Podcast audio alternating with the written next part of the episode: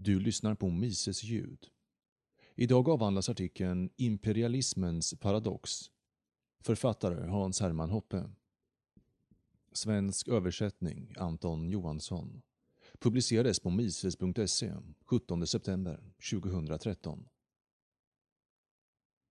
Staten definieras som en institution med två unika drag.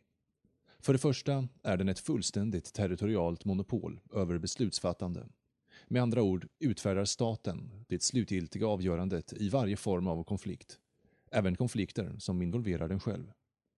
För det andra är det ett territorialt monopol för beskattning, det vill säga en institution som artificiellt bestämmer priset för vad medborgaren måste betala för dess tjänster som tillhandahållare av lag och ordning. Med en enkel ekonomisk analys så kan man förutsäga att statens monopol på rättsskipning kommer perversera detta till förmån för sig själv. Istället för att lösa konflikter så kommer staten, med sitt monopol på det slutgiltiga avgörandet i alla konflikter, att provocera fram konflikter, artificiella brott och lagar emot dessa. För att besluta i sin egen favör och rättfärdiga sin egen existens. Än värre. Enligt de ekonomiska lagarna gällande monopol kommer kvaliteten på statens tjänster att falla och priset att öka. Driven av sitt egenintresse kommer staten, likt alla andra, med beskattningsrätt att arbeta för att maximera sina inkomster och minimera sina produktiva utgifter. Staten, krig och imperialism.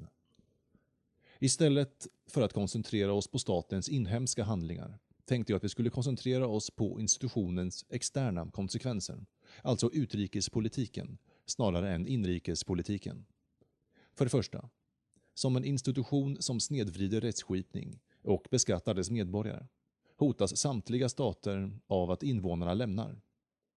Speciellt de mest produktiva individerna riskerar att lämna för att undfly ett korrupt rättssystem och för höga skatter. Givetvis tycker ingen stat om det här. I motsats till vad som kan tyckas vara den logiska slutsatsen, att staten krymper sig själv i storlek och beskattar mindre, föredrar den att expandera. Det här leder till en konflikt med andra stater. Till skillnad från konkurrens mellan personer, företag och andra institutioner är staters konkurrens uteslutande. Det vill säga att det kan bara finnas en institution av slutgiltigt beslutsfattande och beskattningsrätt inom ett givet område. Konsekvensen av det här är att konkurrensen mellan olika stater leder till en centralisering av politisk makt som till slut resulterar i en världsstat. Vidare. Som skattefinansierade monopol av yttersta beslutsfattande i alla konflikter är stater aggressiva i sin natur. Medan vanliga personer och institutioner måste bära kostnaderna av ett aggressivt beteende, som mycket väl kan förhindra ett sådant beteende, hamnar kostnaden av statens aggressiva beteende på skattebetalarna. Därför är det rimligt att anta att statens lakejer kommer att bli provokatörer och initiera våld för att centraliseringen ska fortsätta. Slutligen, Givet att stater måste börja i en liten skala kan vi anta att det i en värld med en mångfald av olika territoriella monopol finns vissa givna krav för en framgångsrik expansion. Vinst eller förlust i mellanstatliga konflikter beror såklart på många olika faktorer, däribland invånaravtal. Men den avgörande faktorn är, ceteris paribus, ekonomiskt välstånd. Med hjälp av skatter och regleringar kan inte staten skapa välstånd, allt den kan göra är att parasitera på redan existerande välstånd och hindra att nyskapas. Om beskattningen och regleringen av den egna befolkningen är låg, ceteris paribus, tenderar det ekonomiska välståndet, invånarantalet och de medel staten kan använda i mellanstatliga konflikter att öka. Det vill säga, de stater som beskattar och reglerar sin befolkning relativt lite, liberala stater, tenderar att besegra sina konkurrenter och expandera sitt territoriella monopol genom att ta över de mindre liberala staternas områden. För att ge ett exempel. Det här förklarar varför Västeuropa kom att bli den dominerande världsmakten istället för att bli den dominerade. Mer ingående förklarar det varför först tyskarna, sedan engelsmännen och sist under 1900-talet amerikanerna utvecklade de imperialistiska supermakterna i världen. Detta förklarar varför USA, en av de mest liberala staterna inhemskt, har bedrivit en väldigt aggressiv utrikespolitik medan till exempel det forna Sovjet, som var väldigt repressivt internt, förde en mindre aggressiv utrikespolitik. USA visste att det militärt kunde besegra alla andra stater och därför har det också agerat så krigiskt. Detta i kontrast med Sovjetunionen, som visste att de skulle förlora en längre militär konfrontation mot stater av betydande storlek, såvida de inte kunde vinna inom loppet av ett par dagar eller veckor. Från monarki och krig mellan arméer till demokrati och fullskaliga krig. Historiskt sett har de flesta stater varit monarkier, styrda av en absolut eller konstitutionell monark eller furste. Det är intressant att fråga sig varför, men detta är en fråga jag ämnar att lämna åt sidan. Säkert är dock att demokratiska stater, även så kallade parlamentariska monarkier, styrda av en president eller en statsminister, var ovanliga fram till den franska revolutionen och hade liten eller ingen världshistorisk betydelse fram tills efter det första världskriget. Trots att alla stater måste ses som aggressiva i sin natur skiljer sig incitamentstrukturen så pass mycket mellan en traditionell regent å ena sidan och en statsminister eller president å andra sidan att vi kan räkna med olika typer av krigsföring. Medan kungar såg sig själva som ägaren av det territoriella monopolet betraktar presidenter sig själva som tillfälliga förvaltare av detsamma. Ägaren av en resurs är intresserad av den nuvarande inkomsten som han kan få ut av resursen, men även resursens kapitalvärde, det vill säga framtida inkomster. Ägaren har ett långsiktigt intresse av att vårda eller förbättra värdet av sitt land, medan den tillfälliga skötaren av en resurs, resursen ses som allmänt snarare än privatägd. Tvärtom är huvudsakligen intresserade av sin nuvarande inkomst och har lite eller inget intresse av kapitalvärdet. De empiriska resultaten vi kan se av denna skillnad i incitamentstrukturer är att monarkiska krig tenderar att ha varit moderata och konservativa i jämförelse med demokratiska krig. Uppdagandet av monarkiska krig var oftast dispyter angående arvsfrågor på grund av ett komplext nätverk av kungliga giftermål. Det kännetecknas av territoriella frågor snarare än ideologiska. Den allmänna åsikten var som följer. Krig var kungars affärer som skulle skötas av hans privata arméer och hans privata förmögenhet. Följande, eftersom krig oftast var konflikter mellan olika kungafamiljer, såg monarkerna en klar distinktion mellan stridande och icke-stridande och riktade sina attacker mot sina antagonisters egendom. Således har militärhistorikern Michael Howard noterat följande gällande krigsföring på 1700-talet. Citat. På den europeiska kontinenten pågick handel, resor, kulturella samt akademiska utbyten, även under krig, nästan obegränsat. Krigen var kungens krig. Den gode medborgarens roll var att betala sina skatter och en sund ekonomisk politik skulle låta honom tjäna sina pengar så han således kunde betala skatterna. Han hade ingen plikt att vare sig vara med att besluta om vilka krig som skulle föras eller att delta i dem själv, såvida han inte var driven av ungdomlig äventyrslust. Detta var frågor som enbart rörde de berörda regimerna. Från War in European History. Ludwig von Mises har skrivit något liknande om krig mellan arméer. Citat. I krig som bedrivs med arméer utkämpar arméerna striderna medan de vanliga medborgarna fortsätter att leva sina vanliga liv. Medborgarna betalar kostnaderna för krigen, men de deltar inte på annat sätt. Det kan hända att kriget raserar deras hus, förstör deras egendom och land, men detta är en kostnad för kriget som de måste bära. Det händer även att de blir bestulna eller dödade av soldater, ibland även från den egna nationens arméer. Men dessa händelser är inte naturliga effekter av krig som sådant. De skälper snarare än hjälper målet med kriget och tolereras inte av arméns ledare. Den krigande staten, som har tränat, beväpnat och sett om soldaterna, ser det här som ett brott. Soldaterna är anställda för att kriga, inte för att stjäla för egen vinning.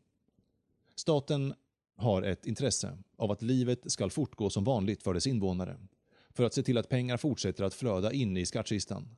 Vunnet territorium anser man vara sitt. Marknadsekonomin tillåts att fortsätta fungera under krig för att staten ska kunna bära kostnaden för kriget i sig. Från nationalekonomi. Till skillnad från den begränsade krigsföringen i forna regimer har eran av demokratisk krigsföring som började med den franska revolutionen och Napoleonkriget, fortsatte under 1800-talet med de amerikanska sydstaternas självständighetskrig och som sedan nådde sin topp under 1900-talet med de båda världskrigen, varit en era av totalt krig. Genom att sudda ut distinktionen mellan de styrande och de styrda, vi styr alla oss själva, har demokratier stärkt befolkningens identifiering med sin stat. Istället för kungliga dispyter som kan lösas genom erövring och ockupation har demokratiska krig kommit att handla om ideologi, sammandrabbningar mellan civilisationer som enbart kan lösas genom kulturell eller religiös erövring, underkuvande eller om nödvändigt utrotning. Det blir svårare för medborgarna att undvika personlig inblandning, känslomässig som fysisk, i krigen.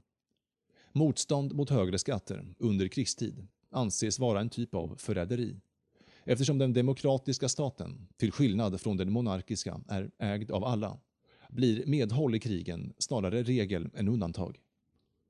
Med massiva arméer av billiga och lättlurade soldater, stridandes för nationella intressen eller ideal, uppbackade av en hel nations resurser, suddas distinktionen mellan stridande och icke-stridande ut. Sidoskador blir inte längre en olycklig bieffekt av krig, utan istället en del av krigsföringen.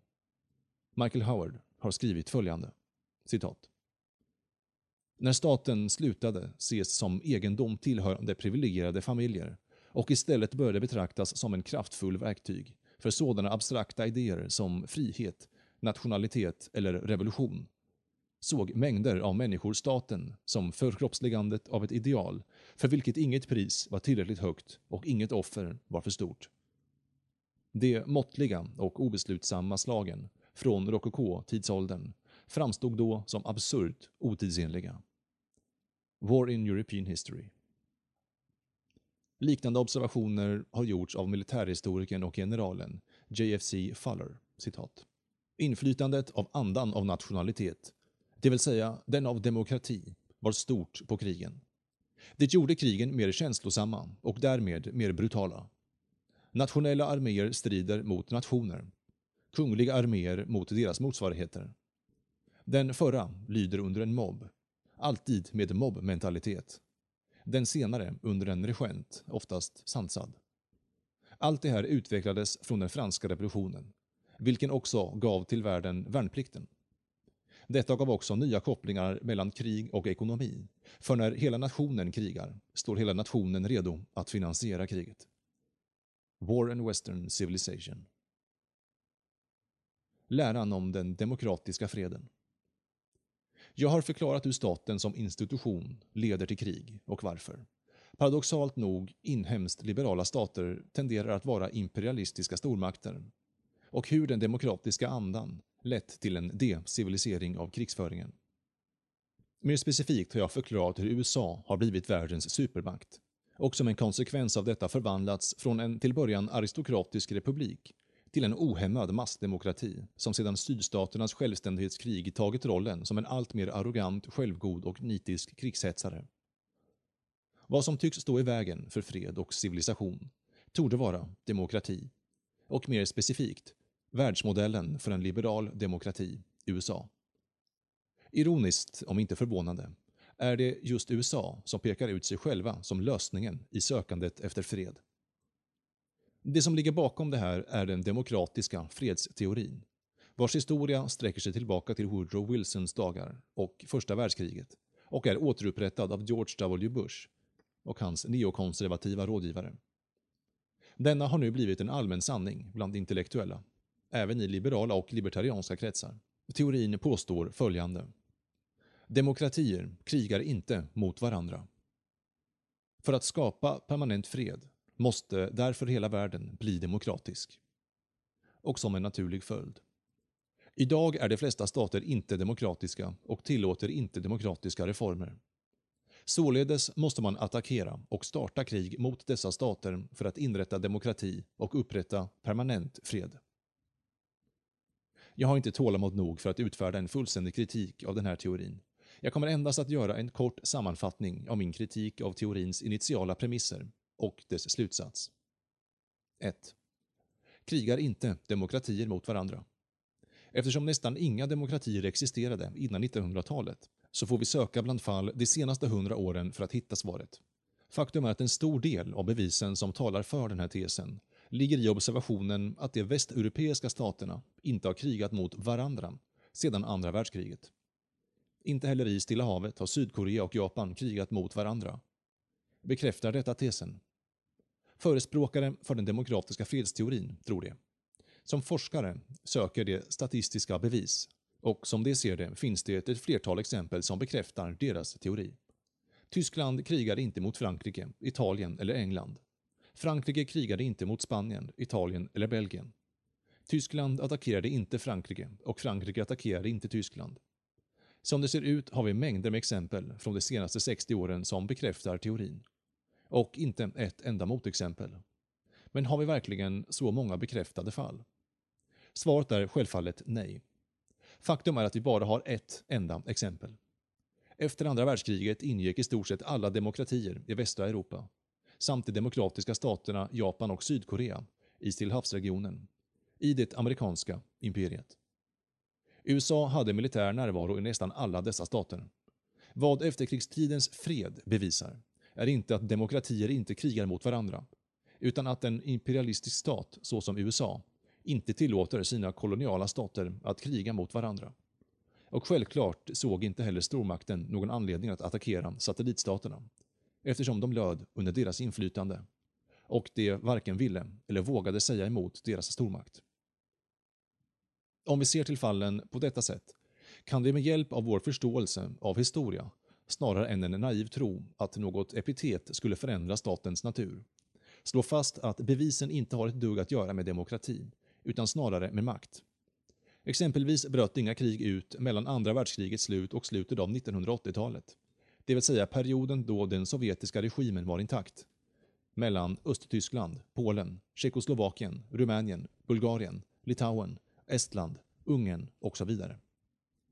Var det här på grund av att kommunistiska diktaturer inte krigar mot varandra? Det måste vara slutsatsen enligt vetenskapsmän som stödjer den demokratiska fredsteorin. Med den slutsatsen är utan tvivel felaktig.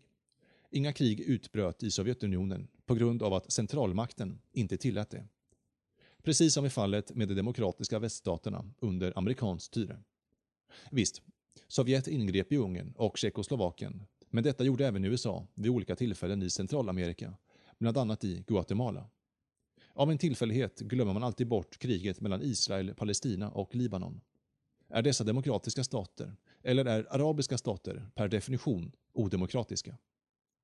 2. Fungerar demokrati verkligen som en lösning för någonting?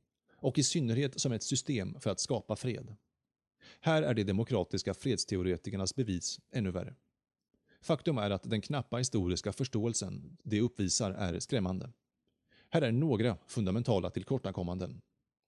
För det första, teorin innehåller ett konceptuellt samband mellan demokrati och frihet som mest kan ses som skandalöst. Speciellt när det kommer ifrån självutnämnda libertarianer. Grundstenen och fundamentet för frihet är privat ägande och privat exklusivt ägande är logiskt oförenligt med demokrati, majoritetsstyre.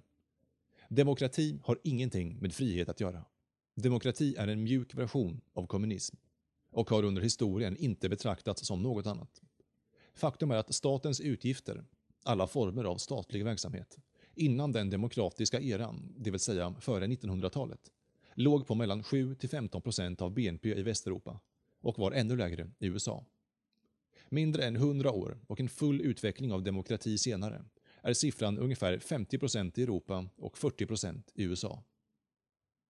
För det andra, teorin om den demokratiska freden gör bara en enkel distinktion. Demokrati och icke-demokrati. Det senare kallat diktatur. Den avgränsningen gör inte bara att alla aristokratiska republikanska regimer försvinner, utan även, vilket är viktigare i min jämförelse, traditionella monarkier. Det klumpas ihop med stater som styrdes av män såsom Lenin, Mussolini, Hitler, Stalin och Mao. Faktum är att traditionella monarkier har väldigt lite gemensamt med sådana diktaturer, medan demokrati och diktatur är starkt relaterade till varandra. Monarkier är den semiorganiska utväxten av hierarkiskt strukturerade, naturliga, statslösa sociala ordningar. Kungar är hövdingar av utvecklade familjer, klaner, stammar och nationer. De tillhandahåller en stor del naturlig, frivillig, erkänd auktoritet som de ärvt och ackumulerat över många generationer. Det är inom den sociala ordningen och även aristokratiska republiker som liberalismen först utvecklades och blomstrade. I kontrast till demokratier som i sin natur är egalitära och omfördelande. Därav det ovannämnda exemplet om ökningen av statens utgifter. Karaktäristiskt för den övergång från monarki till demokrati som började under andra halvan av 1800-talet är en ständig nedgång för liberala partier och en motsvarande ständig uppgång för socialister av alla slag. För det tredje, för alla som värdesätter frihet måste första världskriget betraktas som hemskt, medan för förespråkarna av den demokratiska fredsteorin var det ett krig mellan demokrati och diktatur. Därav var kriget nödvändigt, då det ökade antalet demokratier i världen och därför var det ett progressivt, fredsbevarande och i slutändan befogat krig. Även om Tyskland och Österrike innan kriget inte ansågs lika demokratiska som England, Frankrike och USA var de förstnämnda definitivt inga diktaturer. De var monarkier och som sådana lika, om inte mer, liberala än deras antagonister. Exempelvis fängslade man i USA fredsförespråkare. Det tyska språket förbjöds i princip. Tyska ättlingar blev öppet trakasserade och var tvungna att byta namn. Inget jämförbart inträffade i Österrike eller Tyskland. I varje fall, hur som helst, var resultatet av korståget för att göra världen mer demokratisk en mindre liberal värld än innan. Och Versaillesfreden ledde till andra världskriget. Inte bara växte staters makt sig större och snabbare efter kriget än innan. Dessutom blev minoriteter i större utsträckning förtryckta under perioden av demokratiseringen efter första världskriget.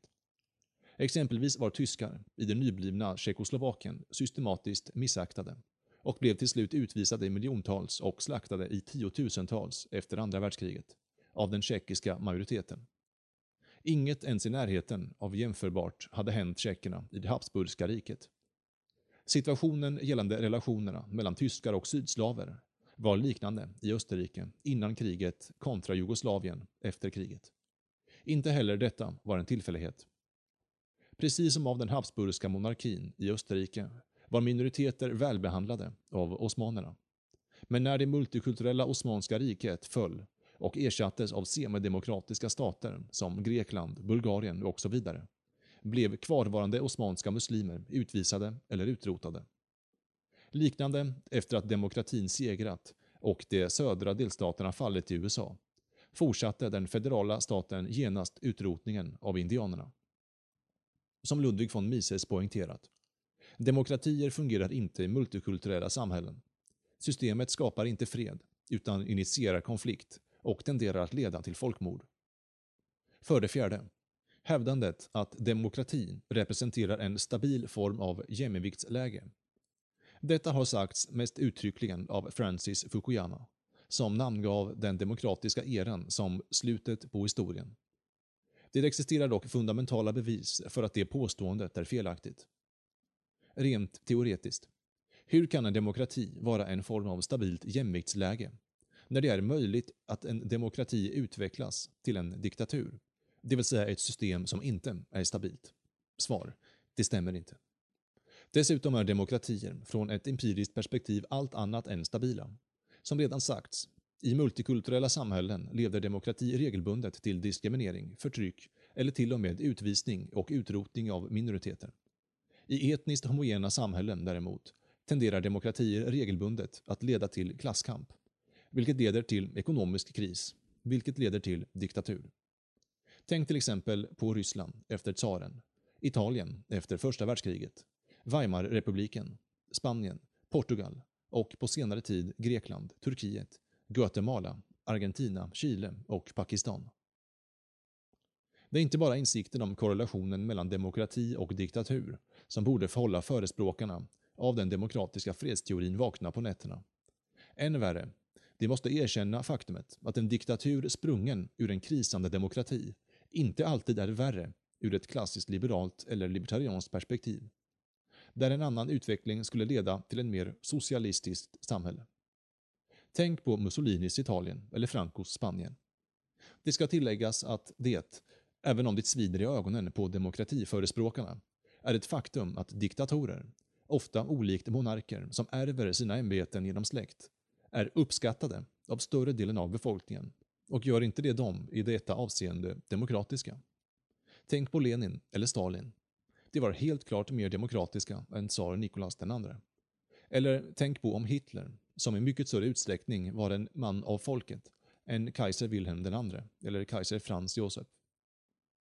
Enligt de demokratiska fredsteoretikerna borde då målet rimligen vara att initiera krig mot diktatorer i utlandet, oavsett om de är monarker eller demagoger, för att sprida demokrati, vilket kommer att resultera i en form av modern diktatur, till man slutligen får förmoda att självaste USA förvandlas till en diktatur som en konsekvens av den tillväxt som sker i den inre statsmakten och hämtar sin näring ur de ändlösa nödsituationerna som framkallas av krig. Bättre vore att följa Erik von Kunelt Ledins råd. Istället för att verka för att göra världen säker för demokrati borde vi istället göra den säker från demokrati överallt och särskilt i USA. Three.